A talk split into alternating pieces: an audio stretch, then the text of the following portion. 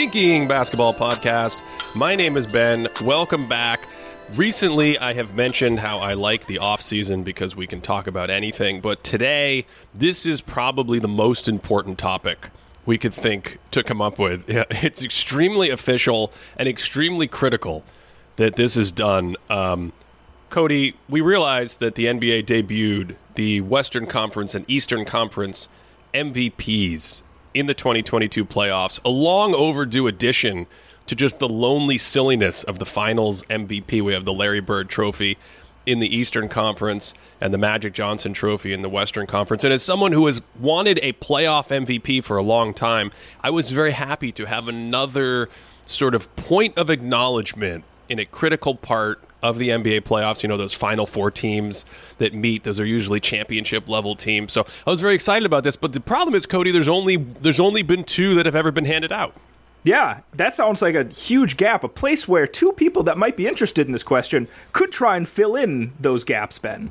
Yeah, the, like the gap is that uh, we've got a lot of NBA history, but only two conference finals winners.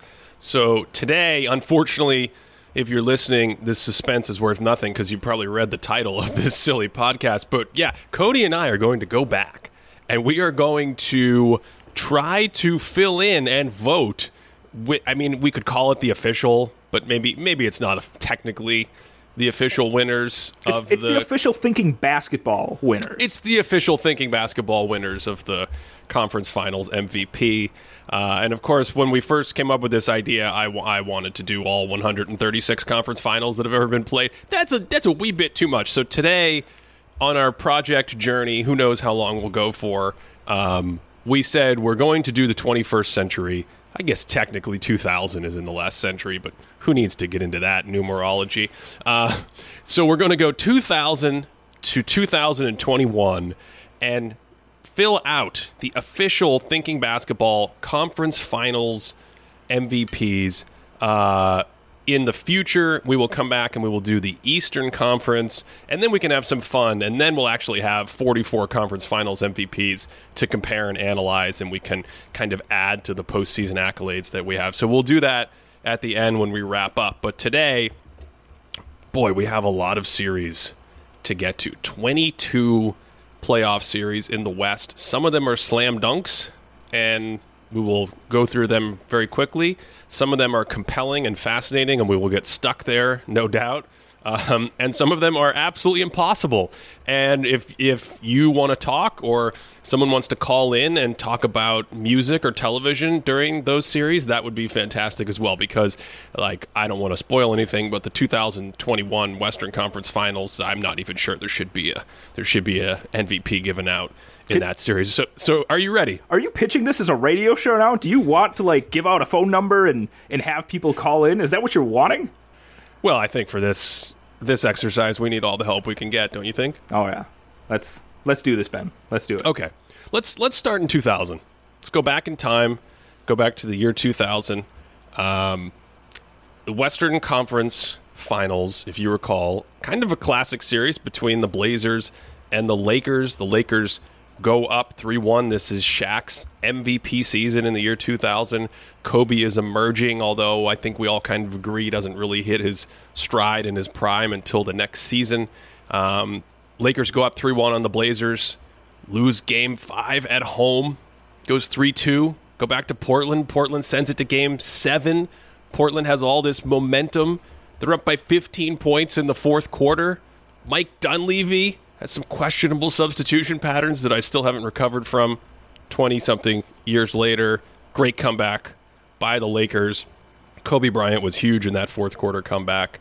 Um, Cody, any other thoughts you want to add on this before we talk about the MVP of this series? You get the iconic lob, Ben. I like there, there's a couple of moments I'm going to pause and just highlight when they happen. And this is when the Kobe crossover throws it up. Shaq hits the one-handed dunk, and he's pointing up to the crowd. That's just I think that's the one moment people think about when they think about this series. We we should also mention that we had the Thinking Basketball Discord community vote on this series as well. So we maybe have another alternative perspective uh, than just you and I sitting up here and bloviating about these things. Um, so we got 30, I think 38 official voters, which is really cool. And we will reference after we talk about these series their votes to see where we agree or disagree. But you know, when they hand out the finals MVP, it's like nine media members voting in a hurry at the at the end of the series. Um, like I always imagine, like they, they get like a note card passed around to them at, on press row, and they're like, "Get this back to me in five minutes, so we can tally the votes."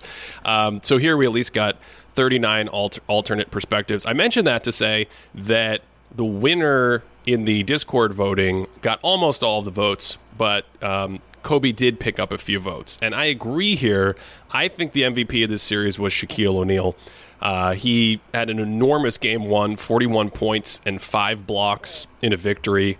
He was somewhat lackluster after that. I talked about this in his greatest peaks profile, where the size and defensive prowess of the Blazers were able to keep him in check. And then the interesting part of this series is in that game seven comeback, part of the kind of indelible moments for people who are familiar with that series and for Lakers fans is how well Kobe Bryant played in the second half.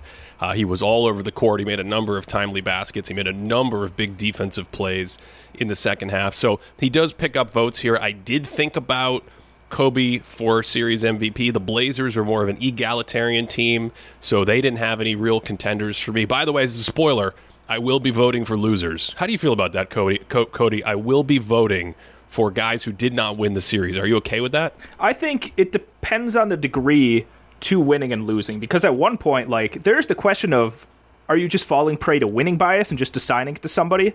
Or are you being like, this player is the reason that they were even in it in the first place. So I think that's a really tough uh, balancing act to do. So yeah, I'm ultimately okay with it.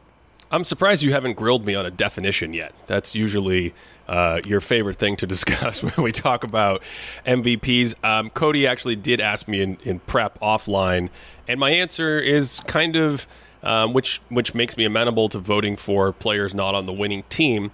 My answer is essentially I'm looking for the guy in the series who I think his play influenced winning the series the most. So sometimes that can come from a losing team. I think philosophically, some people are uncomfortable with voting for losing players in these series, which is fascinating because in the first NBA Finals, Jerry West was on the losing team. It was a seven game series. And so you would expect, especially in a seven game series, to have more guys that could kind of fall in line with that. But it seems like there's been some legal precedent that has been set over the years where you're no longer allowed to vote for a losing player, especially if it's a losing player in a more lopsided series. So for me, I'm very comfortable with that in close series, seven game series, six game series. If it's a five game series and I feel like it's not a close five game series, then I do start to feel that philosophical resistance to voting for a losing player. But in this case, it wasn't really on the table for me because I think Shaq and Kobe were probably the two best players in the 2000 Western Finals. So you bring up you were surprised I didn't say anything yet, Ben. This is this might be a long pod,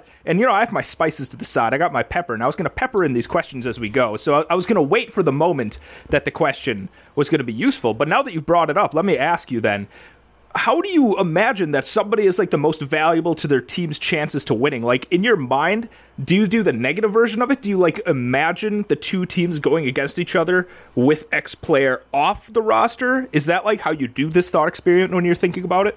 No, no, no, no. For me, it's about assessing the player's play almost on a per play basis. Now, that's hard to do going back in time without rewatching these series under a microscope, but the concept is still the same. I'm still trying to think about who played the best basketball, whose defense and decision making and passing and scoring and, and off ball movement and all the facets of the game that provide value, who did that from game to game in a way that yeah, maybe there's some team context and coaching involved, but I'm just watching that going, okay, that guy was the quote unquote best player in the series. Okay. Now, I, I want to shout out one other player in this 2000s Western Conference Finals. Rasheed Wallace for the for the Blazers actually averaged more points per 75 on better efficiency than Shaq during the series. So, you know, Sheed was out there doing his thing. It was a lot more egalitarian. He wasn't dominating in the same latent way in the post that Shaq was. But I think the key thing that really sets Shaq apart, Ben, Shaq averaged 46 minutes a game in this series. 46 minutes a game. I didn't do a game by game breakdown, but to me, that's like whatever factors going into it. Shaq is like right up there with his contributions, but he also basically played as much as you possibly could, especially with someone his size. Yeah, I think he would have been the Blazer probably to vote for. Is that he averaged more points per possession than Shaq? Yeah. Is that right? That's that blows my mind. I'm pretty. I double checked it here. Sheed averaged 24.6 per 75. Shaq 23.5. Yep, And yep. Sheed was 58.2 true shooting, and Shaq was 55 true shooting. Wow. That's Yeah. a that's a fascinating factoid. Okay, let's. In the interest of time, um, Shaquille O'Neal. Also, Cody's here. If I say something crazy, he's going to say, "How how could you vote for that player?" And then that's when we'll get stuck. Um, but I'm going Shaq, official 2000 Western Conference Finals MVP from Thinking Basketball. Are you good with that? Can we move on? Yeah, I'm going to try and put this for my own notes here as we go. Even though you probably have it somewhere, I'm going to do this as we go. So yeah, We probably on. should write it down. It's it's a good it's a good idea to write it down so we can come back to it. Speaking of coming back to it, 2001, the Lakers are right back in the Western Conference Finals. This time playing the Spurs. If you've forgotten, this was a series. Uh, this was a showdown. This was a series of the reigning champs. The 2000 Lakers won the championship over the uh, Pacers in six games. The 99 Spurs won the championship with the Twin Towers, Tim Duncan and David Robinson. Only Tim Duncan did not play in the 2000 and playoffs, 2000 playoffs. So when they met in 2001, there was this thinking, Cody, that you know now we're going to get to see who the real heavyweight is. This is this is a Frazier Ali moment, and it turned out it was uh, more like Mike Tyson versus Peter McNeeley. It, it, it was someone had to throw in the towel. Man, I'm going to get in so much trouble for ancient boxing references. Uh, my my modern boxing knowledge is is quite limited, but basically, this was a landslide. This was not only a four game sweep. This was an absolute destruction of the Spurs. The Lakers were in prime form. They were white hot. I believe Derek Fisher made 15 of his 23 pointers in the series. That is a Fred VanVleet esque 75%. Uh, Shaq was great.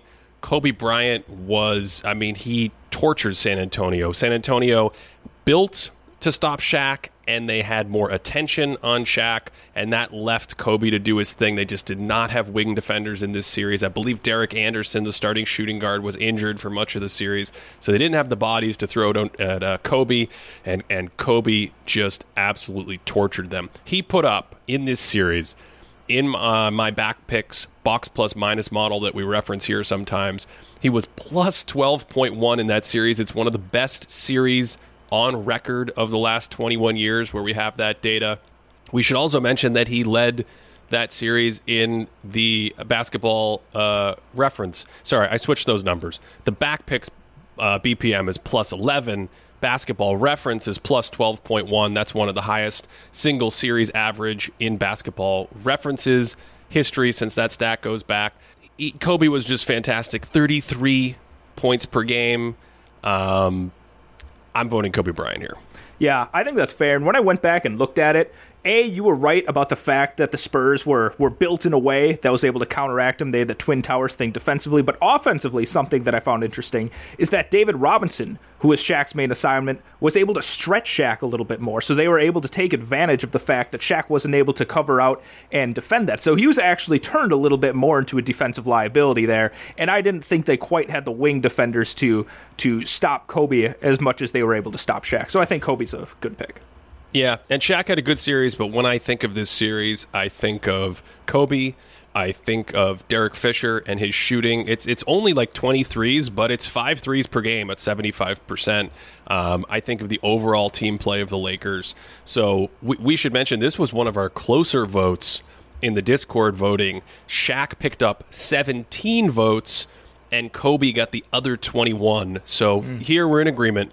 Kobe Bryant takes the 2001 Magic Johnson. Am I allowed to hand out the Magic Johnson trophy? I mean, I don't have it on you know my person, but maybe um, I like referencing the the Magic Johnson trophy. So 2001 goes to Kobe.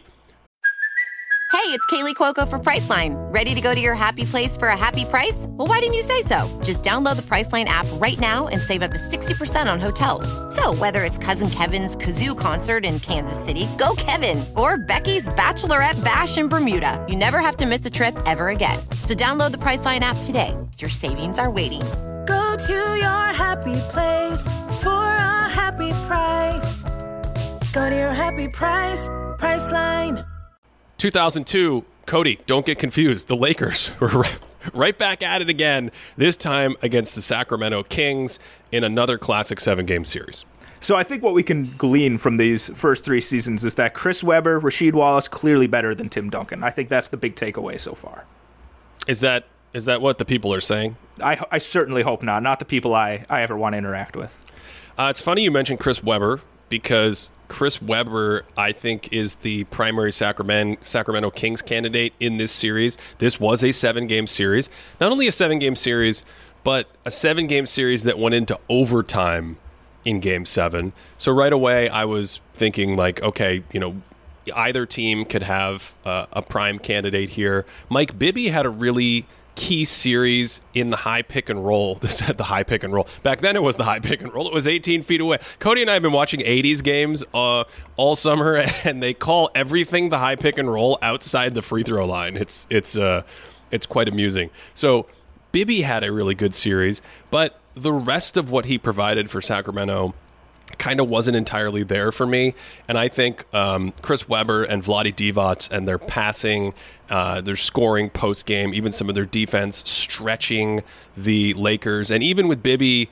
You know, Bibby Webber pick and roll. If Shaq's on Webber, stretching Webber. I mean, stretching Shaq on defense. Same thing um, with Vlade, pick and pop, stretching Shaq. I thought these were the things that were kind of key as I rewatched the series recently.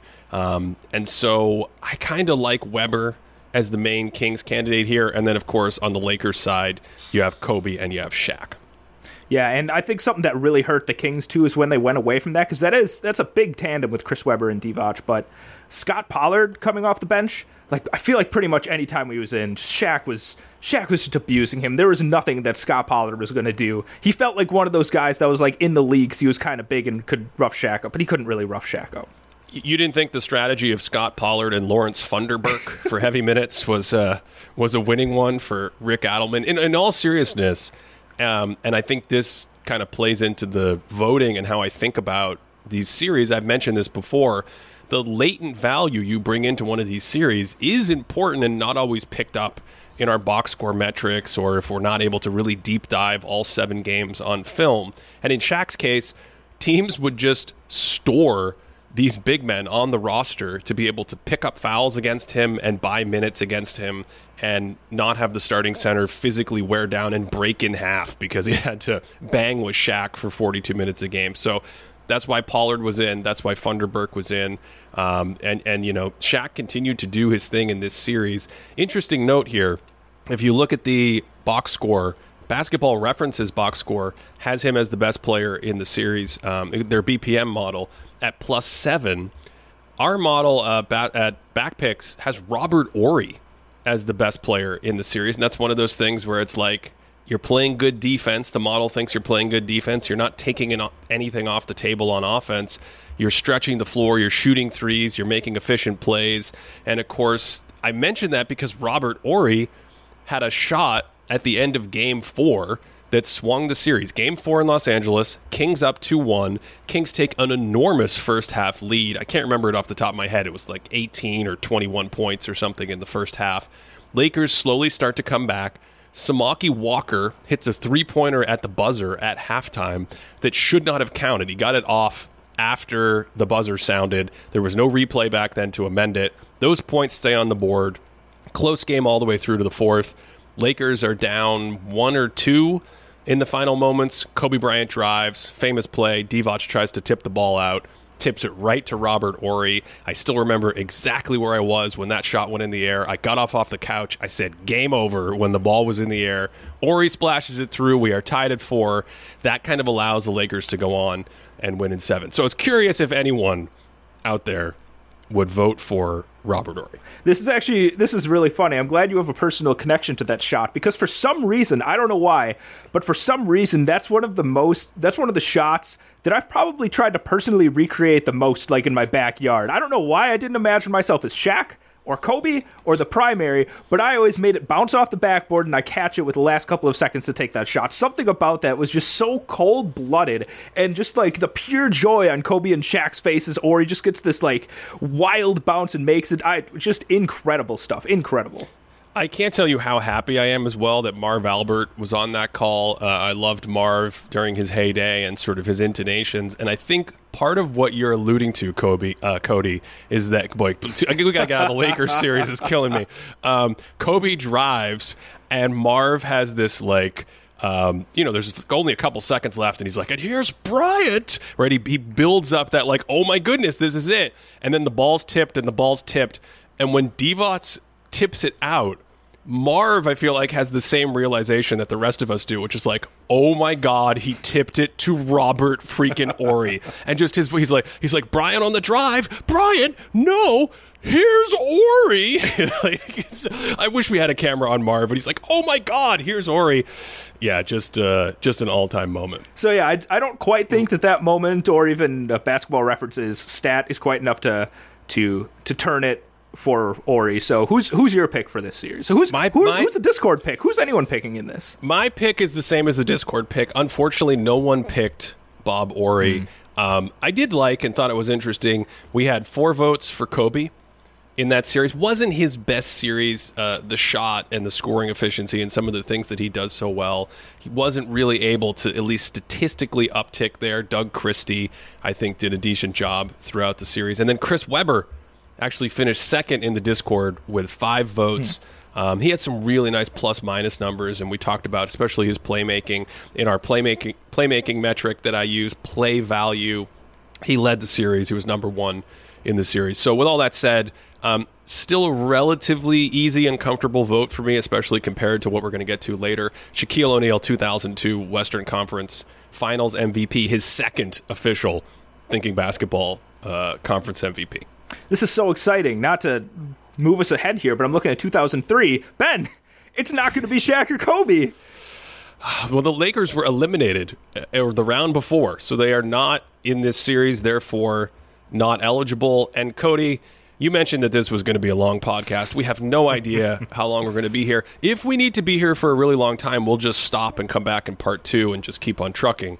But this is one of those moments where I don't think we need to spend too much time other than sort of Steve Kerr family members who want to give him all the credit for his 2006 shooting during that massive run with Tim Duncan on the bench in game 6 in Dallas to close out the series. It's the Spurs and the Mavs and it is the Tim Duncan show. Uh, this is one of the great what ifs for me in NBA history because Dirk Nowitzki, Steve Nash, the offensive machine is rolling. Don Nelson is coaching the Mavericks. They're in the Western Conference Finals as an upstart team for the first time since the 80s. Game one, game two, these are very, very competitive, awesome games to rewatch if you can catch them. And then Dirk Nowitzki's out for the rest of the series. He has an injury. The Mavs shelve him, and they just, frankly, they, they have more to like more like a spunky puncher's chance than this like competitive back and forth. Are they really the better team? Spurs were too much after that, and uh, not only did they win in six games, I alluded to that huge run in Game Six in Dallas with the key guys on the bench, but the rest of the time when Tim Duncan was on the floor, he pretty much just tortured Dallas. Um, he is the leader in points per game in this series, 28 points per game. He is the leader in our sort of combo all in one augmented plus minus stat, way out in front of everyone else at plus seven. He's the leader in our bo- uh, box score model at back picks. He's the leader in the basketball reference box score model, uh, and he is my vote for the 2003 Western Finals MVP. Yeah, something interesting about that series too is that Don Nelson, the coach of the Mavericks, holding out Dirk because of that knee injury kind of caused a rift between him and Mark Cuban because Mark Cuban wanted Dirk to keep playing, even though Dirk ultimately agreed with Don Nelson's decision. So I don't know what island Cuban was on at that point. But going back to Duncan, I know like thinking basketball isn't like the let's just read some box score stats. But Ben, Tim Duncan averaged 28 points, 17 rebounds, 6 assists, and 3 blocks during the series. Like, that's. I look at that and I'm like, that's a man on a mission that's not playing against Shaq. I, I need to balance out all that raw box score data. I need to cleanse it out of my system with some quirky hipsterism. Um, so I should point out that in our Discord, Tim Duncan did not get all 38 votes somehow. He got 35 votes, and we had one vote for Steve Nash and two votes for Manu Ginobili. And we're going to come back to this. I have a bone to pick. We're going to come back to this. I'm foreshadowing in a couple years. But first, 2004, The Lake Cody, the Lakers are back. The Lakers are back to trip me up. I'm now realizing that uh, Kobe Bryant is in most of these for the entire decade. So I'm going to have to navigate in my old feeble mind the Kobe Cody dichotomy through all of these descriptions. 2004, uh, Shaquille O'Neal, Kobe Bryant, Gary Payton, and Karl Malone. That sort of quote unquote super team Lakers that came together after the disappointment of 2003. They're back in the conference finals, and the Minnesota Timberwolves. A completely stacked team with Kevin Garnett and Trenton ha- Hassell and Fred Hoy- Hoiberg and Irv. Oh, Irvin Johnson was on. No, it's not Magic. Sam It's Sam Cassell. Sam Cassell, but he was legend. riding. Bucks a legend, He- Ben. Sam Cassell was riding an exercise bike for the majority Yes. of this series, which was a huge problem.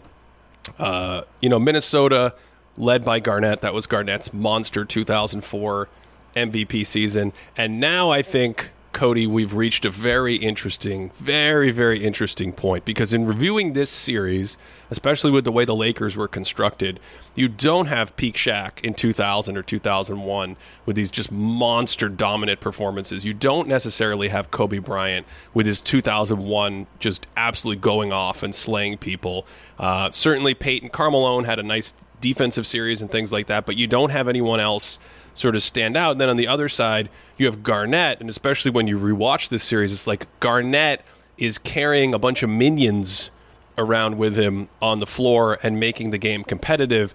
And not only when you go to the film, which is something I just did for the for the Greatest Peaks project uh, in rewatching a, a number of games in this series, but even when you look at the data in this series, um, Garnett actually led in in BPM over on Basketball Reference, the average BPM per game in that series. Shaq just beat him out in our back uh, back picks model, but again, these aren't monster numbers. It's not like the Lakers had this overwhelming performance. Garnett was the leader in augmented plus minus. Garnett had really good plus minus stats throughout the series. So I went back and forth on this one. This was a this was a harder one for me, and I ended up going with Kevin Garnett as the Western Conference Finals MVP in 2004. Ben, I this was the first series that we did where I'm like, I'm so glad it's not my opinion that people care about on this show because I don't know how I could pick, but I did ultimately end up saying that I think I would lean KG on this one. Yeah. something going back and watching that was incredible because I think you know this happened a lot with with Giannis and Durant. When people are like, "Oh, Giannis isn't guarding Durant. What kind of defensive player of the year are you?" sort of thing. It's the same sort of thing in this series, where at least the ones that I was watching, KG was not directly guarding Shaq, but what KG was able to do is you have whomever guarding Shaq, and then KG, usually guarding like Karl Malone, would help over and defend an entry pass, and then they would whip it over to Karl Malone, a pretty solid mid-range shooter, and KG would just teleport back there. Like he would refuse the entry pass, but he would also just teleport back and stop any advantage that you get get on the on the skip pass. And just like that defensive intensity compared to anything that I saw from the Lakers was was was mind blowing to me. I think that Right. was a key part of what they were able to do defensively. Yeah, I think he was the best defensive player in the series by like a, a mile. Yeah. Um, by, by like a Grand Canyon size gap. And I think then when you look at the offensive side, considering the stretches where he was asked to play point guard, bring the ball up the floor, um, you know, Cassell couldn't play most of the series. The game one gave me some pause because I think it's his weakest game in the series. Uh, he ends up with only 16 points. We'll, we'll stick to the box score because we don't have too much information offhand, but 16 points, 10 boards, 2 assists, and they lose that game one. But the rest of the series, Cody, um, game two, he was great. They won. Game three, I, I think you know, he was pretty good in game three, and then game four, five, and six, when you rewatch those games, uh, there are moments in some of the fourth quarters where Kobe Bryant is just, he's just too much because the Lakers just have too much talent relative to Minnesota. But, I mean, some of those moments, some of those games, the defense, Garnett in game five, they can't really hold on. 28 points, 13 rebounds, nine assists. In game six at home, he was just everywhere 30 points, 19 rebounds, four assists. And then in game five on the road, they weren't able to, to hang on. Um, you know, games one and game six, you know, not being able to have like these transcendent games, I think can give people some pause. But Cody, the Discord community, and uh, we should say we we did our work, and I put my votes in for this episode uh, without knowing the results of the Discord community. We get the Discord community voting in. Kobe Bryant, five votes. Shaquille O'Neal, 14 votes. Kevin Garnett, 19 votes. He is also No voted. Yes, he is also voted as the 2004 Western Conference Finals MVP. Oh, this is incredible. And for, for the listeners out there, I have no idea about these results. I was not, I do not have the, I probably do have the document. I'm just willfully holding myself out of it because I think that makes for, for more entertaining listening. But I think, you know, a couple people out there, I was interested because maybe someone would go back. And what I found interesting, they talked about this during the broadcast, is the best or the highest scoring three man tandem, not tandem, three man grouping during that season was actually KG, Sprewell, and Cassell. And number two was Kobe, Shaq, and Payton. So you might be like, oh, why are we talking about KG not having help? They had the highest scoring three person group in the league. But like you said, Cassell had an injury and he was playing significantly fewer minutes and averaging significantly fewer points. It just wasn't anywhere near his regular self. So um, I'm glad to hear that the Discord community was able to ignore all of that and, and vote for the right person. I, I actually thought before revisiting it that I was going to go with Kobe, um, but then I forgot. You know, you know, Kobe had some nice playmaking in certain games, uh, like down the stretch of Game Six. But I had forgotten things like Kareem Rush in Game Six, drilling like three or four threes or something to kind of keep Minnesota at bay and, and hold off. And if they lose that game and it goes back to game seven, and maybe, I don't know if Cassell was able to play. I mean, the thing is, it's a much closer series than I had remembered. Um, even, even Shaq's sort of point differential when he was on the court in the series was only plus 4.7 which you know super close series it'll be even or, or slight like plus one or plus two that's like a coin flip series so plus 4.7 still a relatively close series um, and that was enough for me to kind of lean garnett here Yeah, I I think we're on the same page with this series. Another day is here, and you're ready for it. What to wear? Check. Breakfast, lunch, and dinner? Check. Planning for what's next and how to save for it? That's where Bank of America can help. For your financial to dos, Bank of America has experts ready to help get you closer to your goals. Get started at one of our local financial centers or 24-7 in our mobile banking app. Find a location near you at bankofamerica.com slash talk to us. What would you like the power to do?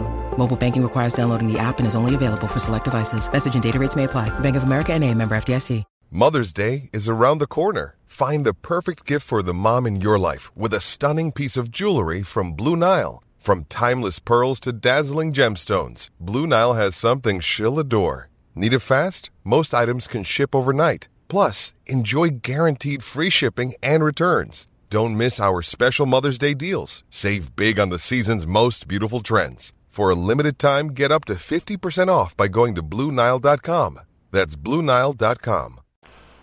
now we go back to a fresh, brand new. Now that the now that that Lakers thing is over, Shaq's been traded to the Heat in the West. We can get to some fresh blood and the 2005 uh, Western Conference. Wait a second, the Spurs won the Western Conference. We're back on the Spurs. We get the Suns though. We got some new blood in here. I'm actually interested. I'm going to try and remember and call out when we get a series with a team we haven't seen yet. We'll see if that happens today.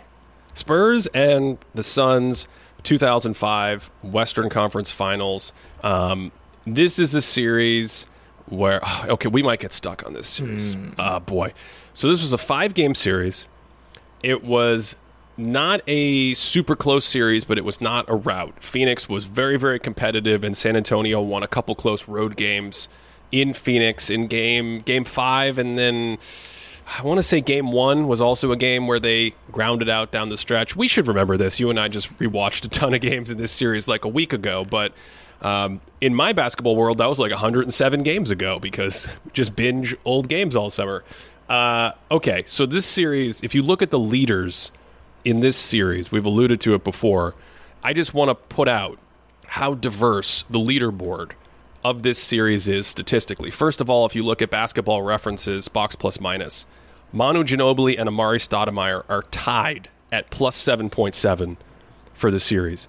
Uh, just for some perspective, the only two series we've encountered that would be better than that so far are Kobe in 2001 and Duncan in 2003. Our box, back, Backpicks box plus minus model has Duncan as the best box score player in the series at plus seven. Augmented plus minus has Manu Ginobili. Amar'e Stoudemire, by the way, Cody, averaged 37 points a game in this series. Don't adjust your phone or your car radio or your computer or your tablet or whatever your watch, whatever whatever device you can listen to a podcast on. 37 points per game in the five game series. His scoring value, that metric that we have that tries to estimate the value of a player's scoring by looking at context and taking into account his volume and his efficiency and translating it into some per game kind of number thing. Plus 5.2. That plus 5.2 is the second best, uh, excuse me, the third best Western Conference Finals scoring value that we are going to encounter here today. But did he get all those easy points and all those buckets, or most of them. I mean, Amar'e is such a dynamic player, but did he get most of them because of Steve Nash, who led the series in playmaking value? Um, there's a lot to there's a lot to discuss. There is, and I think something one thing that actually hurt the Spurs is if I'm looking at some of these numbers correctly, they actually had a negative net rating when Nazr Mohammed and Tim Duncan were on the court together, and they started at least a couple of the games together.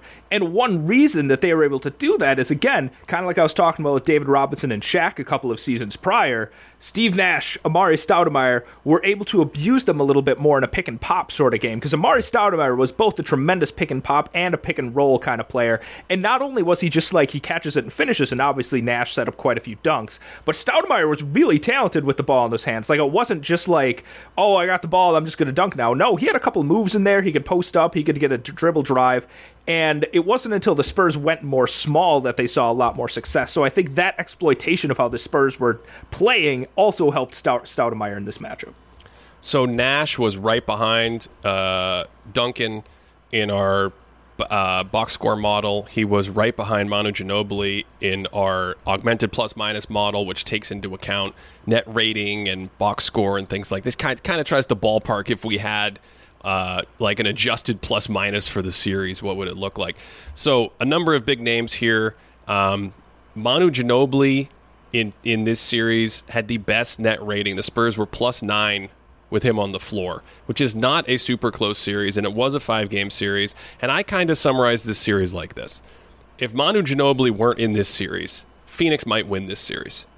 And in the minutes that Manu Ginobili weren't on the court, this series was super competitive. And when Manu Ginobili was on the court, he he basically he basically destroyed the Suns. I mean, he he basically tortured the Suns. This to me was his series, and down the stretch, it wasn't Tim Duncan in the post, it wasn't Tony Parker, it was spread pick and roll with Manu Ginobili in multiple close games, getting to the basket, making jumpers, making pocket passes, making skip passes, absolutely destroying the opposition and he had a number of big defensive plays. Just a tremendously underrated defensive player. This was Manu at his peak anyway. I'm going to go Manu Ginobili. I, I, feel good about this one. This one wasn't one that I was like stuck on. I, after rewatching it, I felt good. My vote is for Manu Ginobili, 2005 Western Conference Finals MVP. And here's the bone I have to pick with our Discord. For the first time, we have a disagreement. They went with Tim Duncan. Mm 25 of the 38 votes to Duncan. Amar'e did get four votes. Steve Nash did get a vote. But Manu only eight votes. I mean, this to me has to be at the worst, uh, uh, kind of like a toss up. And like I said, I feel comfortable. I think Ginobili was the difference in this series. I absolutely thought so too, because on the other side of that coin, Nash and Stoudemire could not handle a Manu Ginobili pick and roll. Like the way that he was able to dice them up, both for his creation, for his passing creation, and his scoring, was just he was just incredible. Parker had the sort, same sort of thing, but Ginobili was just, to me, had more in his bag scoring wise to top Parker. And and if you're thinking, well, maybe you could say Ginobili per minute was slightly better or something like that, but maybe we vote for Duncan because he has has big minutes, or maybe Duncan averaged, you know, Duncan averaged 27 and 14. He ended up leading the the series in scoring. Um, but again, Duncan played 40 minutes a game. Manu played 37 minutes a game in this series. He started all five games. This was not a selective kind of minute series. He was the key offensive factor for San Antonio. And again, just because he wasn't the leader in scoring, I did feel like for longer stretches of the game, and especially down the stretch, it was Ginobili ball where more stuff was running through him, or he was making more critical plays, setting up Duncan scores or Duncan was getting extra stuff on offensive rebounds because of what happened upstream. And, you know, that's how he ends up leading the, the series in scoring. But I do think Ginobili was the best offensive player clearly for San Antonio in this series. And when you go granular with the plus minus stuff, their net rating is consistently the best whenever Manu is in one of those lineups. So you can look at it statistically too, and I think that backs it up. Uh, let's go to 2006, where we I guess we don't have new blood technically. 2006 is the Suns and the Mavericks. This is the the showdown of former teammates. Dirk Nowitzki would win MVP in 2007. Steve Nash was the reigning MVP in 2006. But this was a Suns team without Amar'e Stoudemire. This was a Suns team that was not expected to be there. That kind of ran out of big men. They were running Kurt Thomas as a big man earlier in the year and had some really successful lineup numbers with him overall and on defense. I think they're much better defensively than people realize because that team, even though it was small ball ahead of its time, it was Kurt Thomas, Shawn Marion, Raja Bell. So you had good defensive talent out on the court. But once they lost Kurt Thomas, I mean, by the time they got to the playoffs in that Lakers series, they were playing like Tim Thomas at center, Cody Milwaukee Bucks legend Tim Thomas, who basically came into the league as a small forward and back then had no business playing center. So I always felt Phoenix was kind of overmatched. Um, good series from Steve Nash, big series from Dirk Nowitzki. Dirk, Dirk Nowitzki, uh, he had a 50 piece in this series, Cody.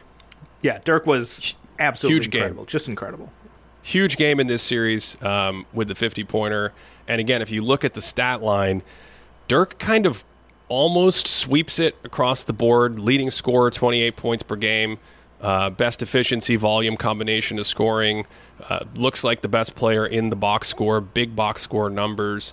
Um, Nash was the other guy I really looked at, but it's it was hard for me to really see the case for Nash here. So I go Dirk Nowitzki, 2006 Western Conference Finals MVP. Shout out Boris Diaw though in this series because if you want to go and just experience the Boris Diaw experience, that man was in his bag this series. Like you, you watch. He has this one pass. I mean, anytime he posted up, you had no idea what magic was going to happen. Was he going to spin on you and throw it down? One of these, he's like spinning one way, spinning to the right, throwing a no look, curling to the left for a dunk pass.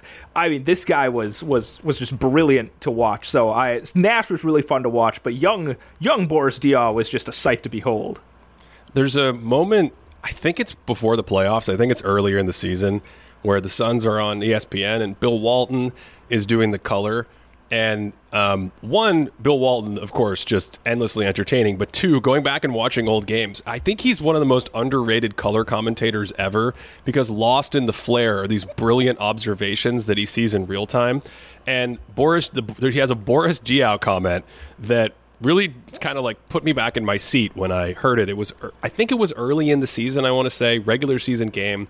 And Walton just goes something like, and Boris Diaw come in and he just completely changed everything for Phoenix. He's changed the entire culture in the organization, just playing the most beautiful basketball. And and you're like he's coming off the bench at this point in time. You're like, what is happening? Um, but yes, the Boris Diaw experience is just phenomenal. That was Ben. That was fantastic. I'm I'm honored that you whipped that that impression out right now. I've I've had my I've had my caffeine. It's been a while since I was able to impersonate uh, anyone other than myself. Let's go. Let's go to the 2007. Wait, how did Western? how did the Discord vote? Oh, thank you. This is why Cody's here. Whew. Remember the days when you weren't here and I would just like forget things for an entire episode and then people would have to tell me afterwards? I don't think you ever talked about Boris Diaw before I was here. No. Uh, Dirk Nowitzki was the winner of this, and Steve Nash did pick up six votes. So there were some people uh, who, who gave the shout out to Nash on the losing side. Those were the only two guys getting votes. The next series gets trickier. Oh, I'm ready for Oh this. boy, did I get stuck on the next series. And I'll tell you just right away as a spoiler that the Discord has three different players getting multiple multiple votes here. Those three players are uh, Tim Duncan, the aforementioned Manu Ginobili. But both of these guys have won Western Conference Finals MVPs already. I mean, it was probably in their mind when they went into the series, knowing that they had the Thinking Basketball uh, Magic Johnson Trophy uh, in their house somewhere safe. And then Deron Williams, and you're saying like Deron Deron Williams, that yo okay. he was really young in this series. This was back when people used to have these wild Deron Williams, Chris Paul debates. Um, I was never that like I was never like Deron Williams is better than Chris Paul, but I was legit, and I think it still stands up watching it that like Deron Williams was a really good offensive player, fantastic offensive player when he was in Utah, and he had a huge series. Um, the thing is, this wasn't a close series. It's really weird. It wasn't a close series, but every game, Deron Williams is doing his thing. He's carving up the defense a little bit, making beautiful pocket passes out of the pick and roll in the Utah Jerry Sloan offense to Carlos Boozer and things like that. And he hits like every jumper. He's on fire. Every clip game rendition of this series that I could find when I was rewatching it, uh, it feels like he never misses. So you end up with this thing where the Jazz lose the series handily, but then Deron Williams looks like the best player in the basketball reference box score model. He looks like the best player in the Backpicks model. He's the leading scorer in the series at 26 points per game. He's the leading uh, scoring value player in that model. He's the leading playmaker value in that model. Um, and then, like, you look at some plus minus, you're like, okay, what are the Spurs lineups that are the best lineups? Uh, Fabricio Oberto leads the team in net rating at plus 13. So again, the series is a landslide, like plus 13, but it's like Fabricio Oberto doing things. I don't know. Um, came down to Duncan Ginobili, and I, I did think a decent amount about Deron Williams to me. In rewatching the series, I did feel like Duncan's post scoring, they went to his post scoring more in this series than the Phoenix series, and then also his defensive presence were the difference makers and kind of put me over the top. So I went with Tim Duncan. I'm glad this is a series I punted on. I I couldn't pick one for this one. But going back to the Deron Williams conversation during during the series, Jeff Van Gundy at one point calls him the best young point guard in the league.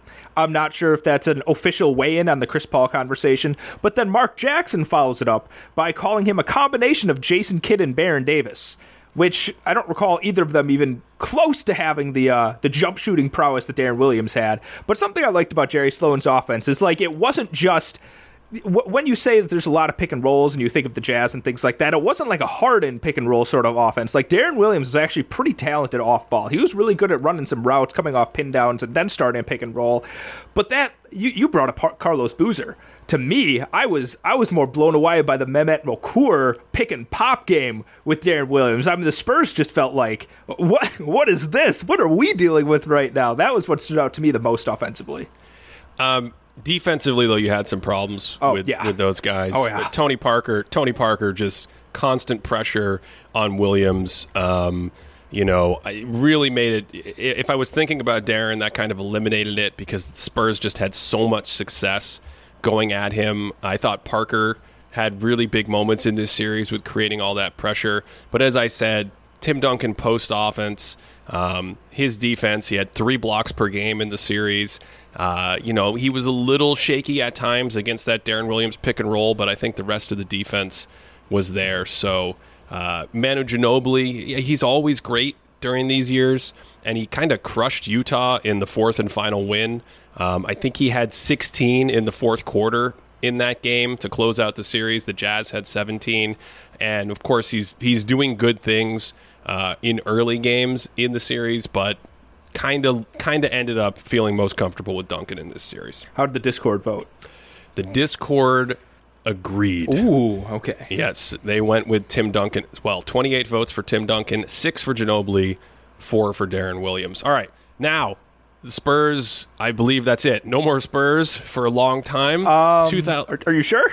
2000 2008 fresh blood. Are you sure? Is it the Spurs? Is it the Spurs? and guess who? The Lakers are back. The Lakers are back. the Spurs and the Lakers. How is anyone going to navigate through this episode if you're jumping around with your scroll? You're just never going to know what year we're in. It's the Lakers and the Spurs. Uh, this one, so this one kind of blew me away in that the Discord has three different players receiving multiple votes. Pau Gasol gets two votes. Of course, Pau came to the Lakers in 2008. They had that huge run, not only in the playoffs, but once he got there in the regular season. This was Kobe Bryant's MVP year in a stacked candidacy. Um, the Spurs defeated the Hornets, Chris Paul's Hornets. Speaking of young point guards of the time, in a seven-game series, Ginobili was was big in that series as well. But the thing about Ginobili in this series in 2008 that I thought was just way too much for them to overcome was he had an ankle injury that required surgery in the offseason, and he and he kind of played hobbled in this series. Um, Cody, I just thought Kobe Bryant was was too much in this series. I said not to tip my hand too much, but I think this starts a string of a few years where I don't know how much of a discussion we're going to have or, or disagreement because I felt the same way. I thought Kobe was just magnificent this series. We created a leaderboard um, for the stats we've been referencing, and this is the only series in either the Eastern Conference or the Western Conference after the year 2000 that a player sweeps every major category we've discussed. Kobe is number one in the box plus minus models we have and at basketball reference. He leads the series at 29 points per game. He leads the series in scoring value. He leads the series in playing value. He has the best net rating in the series, plus seven, which I think is reflective of the series. It was a competitive series, wasn't super close, wasn't a blowout, could have gone, you know, deeper than the five games, but when you when you get that gentleman's kind of take two at home, get one on the road, come back for game five, uh, and and Kobe was just fantastic. And if you look at the other players statistically, not only did he sweep all those categories, but second place was they were often a distant second place. I think the closest one was augmented plus minus. Tim Duncan was relatively close. So this this was a, I would say dominant. This was a dominant Western Conference Finals performance from Kobe. I rewatched most, if not all, five games of this series for his greatest peaks profile, and I thought he was spectacular. Um, I know there's a conversation about Pau Gasol, at least in the finals. How how effective do you think he was comparatively in this series? Like how how much credence do you give to the argument for Pau Gasol here? You mean the 2010 finals against the Celtics? Yeah, the, yeah, yeah. Yeah, I thought about Pau Gasol when I was watching that series in 2010. You know, his defense, his size, his rebounding. But this team was a little different. Uh, this team didn't even have Andrew Bynum. He was injured for the run. This team was a more offensively centric team. They had Vlad Radmanovic um, stretching out at the four. The 2010 team was a grindier, Ron Artest is out there kind of team. So uh, this this was a you know not even close. Pau's good, but he, he's not at the same wavelength as Kobe, and Kobe probably just has a better results for results night to night series. Yeah. Okay. Yeah, I ultimately agree with that. But I do know, like you said, there's a couple Discord folks that voted for Pau Gasol in this one. Uh, and did we get any any other votes for Discord? I think we had uh, two. Ti- yeah, two Pau Gasols and five Tim Duncans, which I have a bone to pick about that. I feel like this should have been potentially our first unanimous sweep. Do we even have any unanimous sweeps? We don't. Not at all. Not in any series. Not at all. Wow. Not at all. The closest is we have one series with someone getting 37 of 38 votes. But this, to me, in my head, if I were to split my personality into 39 different versions of me that could all argue with each other, it would be 39 and 0 for Kobe. Um, speaking of Kobe, 2009, Lakers are back. This time against the Nuggets. New blood. New blood. The Chauncey Billups Denver Nuggets. Um, this was this was another one of those series that was like kind of competitive at times, but I felt like the Lakers were significantly better, and I think it ended up going six games. Is that right? Off the top of my head, Yeah. yeah, Yeah. But then, but then you look at the the leaders in point differential and things like that. Lamar Odom plus eleven. It's indicative of a pretty dominant series. And guess what? Kobe took all the other main categories again. He was the leader in the box score. He was the leader in augmented plus minus. He averaged 34 points per game in the series. Uh, he did a detailed episode on how he adjusted his playmaking to the Denver overloading in the series. I, once again, I just thought uh, he was by far the best offensive player in the series, and there was no one out there in this series that had the defensive or two way chops to, I think, really challenge him. I think that's the thing because if you look at the Nugget side, I don't know how you feel about the latent value. We're going to talk about latency soon. I'm saving that conversation.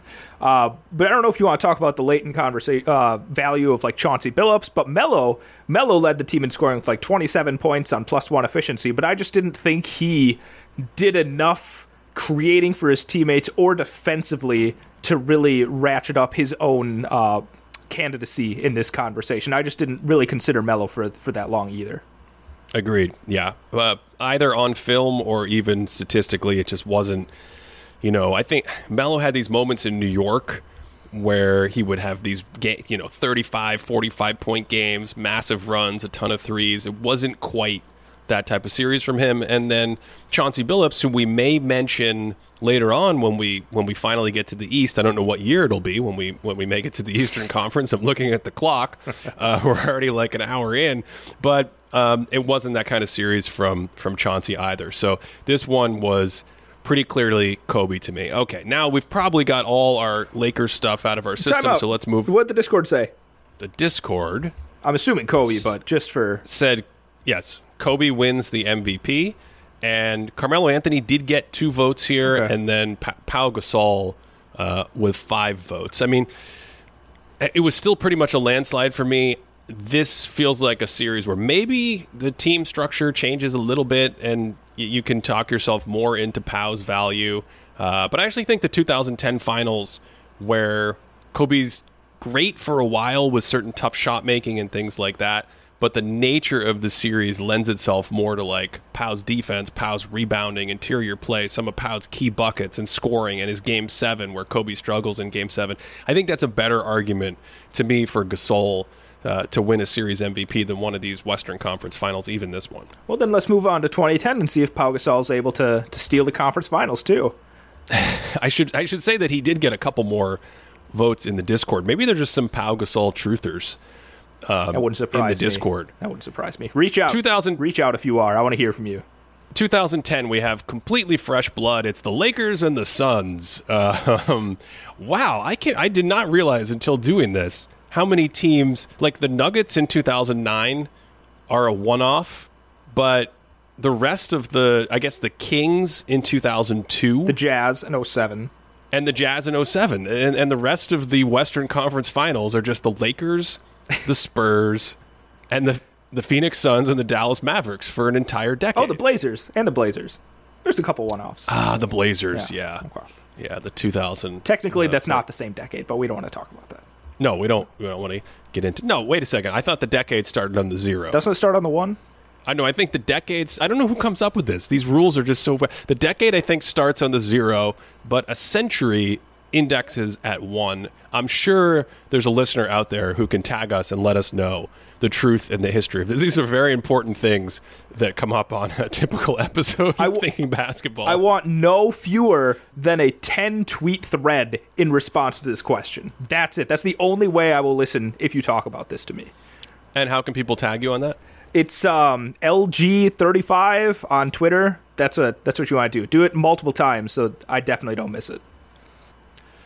That is definitely not the way to. Uh, to if, if anyone doesn't know, that's my handle instead of uh, Cody's handle. Um, let's move on to the the 2020, 2010 Western Conference Finals. This was a really fun year. It was sort of seen as a more wide open field. The Suns got hot in the second half of the season. They still had Amar'e Stoudemire. It was still Steve Nash ball, but you know, Mike D'Antoni was gone. In was Alvin Gentry. Uh, you had guys like Jason Richardson playing key three point shooting roles for Phoenix. And the Lakers, as we mentioned a second ago, had sort of progressed their team into a, a, a Ron Artest, grindy, big, physical. You know, Andrew Bynum would start and play as much as he could, basically. And you had like, ele- you know, Lamar Odom, Pau Gasol, and Andrew Bynum, if they were ever on the court at the same time, was like 18 feet of, of wingspan. Um, actually, more probably. It was more like 21 feet. Yeah, I wouldn't be surprised if they broke 20 feet. Yeah, yeah. No, they have to. They're all they're all like seven footers. Those guys are enormous. And Bynum himself had like a seven and a half foot wingspan or something. So this was a this was a really fun kind of high octane offensive series. Nash had these moments where he was just absolutely incredible. Um, and the key to this series. So if you look at Lamar Odom was once again the highest sort of on court rating in the series, plus seven. So again, competitive, but not like super, super close series. But we had the moment in this series, this point of inflection in game five. The series is tied at two. The Suns, Nash with another just storming fourth quarter, slicing up the opposition. And off the top of my head, I want to say Jason Richardson banked in a three pointer in a furious rally down the stretch to tie the game. Lakers have the ball. They inbound it to Kobe. Nash takes a free run at him, which I always thought was a great move by Nash, knowing that Kobe would never pass it in that situation, kind of taking advantage of that hero ball wart. Kobe takes this crazy double team fadeaway with a couple seconds left, airballs it right. Oh, yeah, it's an airball. And then Ron, and Ron Artest scoops that baby up out of the sky and rescue. Ron Artest rescued the 2010 Lakers multiple times. He hit the crazy three in Game Seven of the final. That was a tough shot he made too on the putback. That wasn't an easy putback. Yeah. That was kind of this wild, angular, off the top of the backboard sort of thing. Yeah, he, he he jumps out of the air, catches it, puts this up and in at the buzzer, I believe. Lakers take game five. They go to Phoenix for game six. The Suns constantly tried this zone, and Kobe was just like, "Oh, I'll turn into Steph Curry." If you try the zone and just launching like fadeaway threes over and over again, he went ballistic in game six, the, the shot making at that point in his career. Um, and in that series, this was a Kobe that had his knee drained to start the playoffs. He was a little bit older. He's losing some of the athletic pop. He had a he had a weird avulsion thing on his on his index finger. Did not matter. The central nervous system was dialed in. Um, Kobe ended up averaging 34 points per game once again in the series, and even better efficiency and score value numbers in the series. And he led the series in augmented plus minus. He led the series in box plus minus. Whether you look at our model or basketball references model, he is my vote for Western Conference Finals MVP in 2010. So I'm going to turn into just reading stats mode for a second. But Kobe, going through your, your database here, this was his best series, period. Not Western Conference Final Series, but best series, period, in box creation, in play val, in, not play val, in score val, in offensive uh, box plus minus, and uh, there might have been even something else. Did I say box creation? I did. Anyway, he was second. It was in- good. Second in points per 75, and I think his second most efficient scoring, 31.8 points per 75 on plus 10 efficiency. If you want to see Kobe and possibly his statistical offensive peak in a single series, this right here, 2010, um, Western Conference Finals, go watch this for just premier Kobe Bryant. Yet somehow, um, in the Discord, four votes to Pau Gasol, three votes to Steve Nash. I think this is another runaway for Kobe. That gives Kobe, uh, I believe he's the he's the leader in the clubhouse right now with four conference finals MVPs, four of them, um, and and we are eleven years in. And Kobe, I, uh, Cody, I, I did it. I did it again. I did it again. Um, this could be a good drinking game. Cody, I, I, I think it's a good time to pause, and we're going to come back and do the second, the next decade that takes us from 2011 to 2021 for part two of the Western Conference Finals, and then of course we will we will circle back in the episode after that for the Eastern Conference Finals. How's how's that sound? That sounds great. Ending on the Kobe dynasty sounds like a, a good end point. It feels like a good a good inflection point. Um, any other thoughts before we pause and and restart uh, at the end of this episode? When you said it had been 11 years, I thought you were referencing to us recording, and I'm like, yeah, that sounds right. Uh, if you want to support this show, head on over to patreon.com slash thinking basketball. All of the data that we're referencing in this episode is available to Patreon subscribers. I believe in the insider tier or higher patreon.com slash thinking basketball we have our discord community that we mentioned. They talk about this stuff and run historical projects all the time. We have these old stats. We have additional content if you're interested in that. That is of course the best way to directly support this podcast. Hope you enjoyed this one. Um, and thanks as always for listening all the way to the end that wherever you are you're having a great day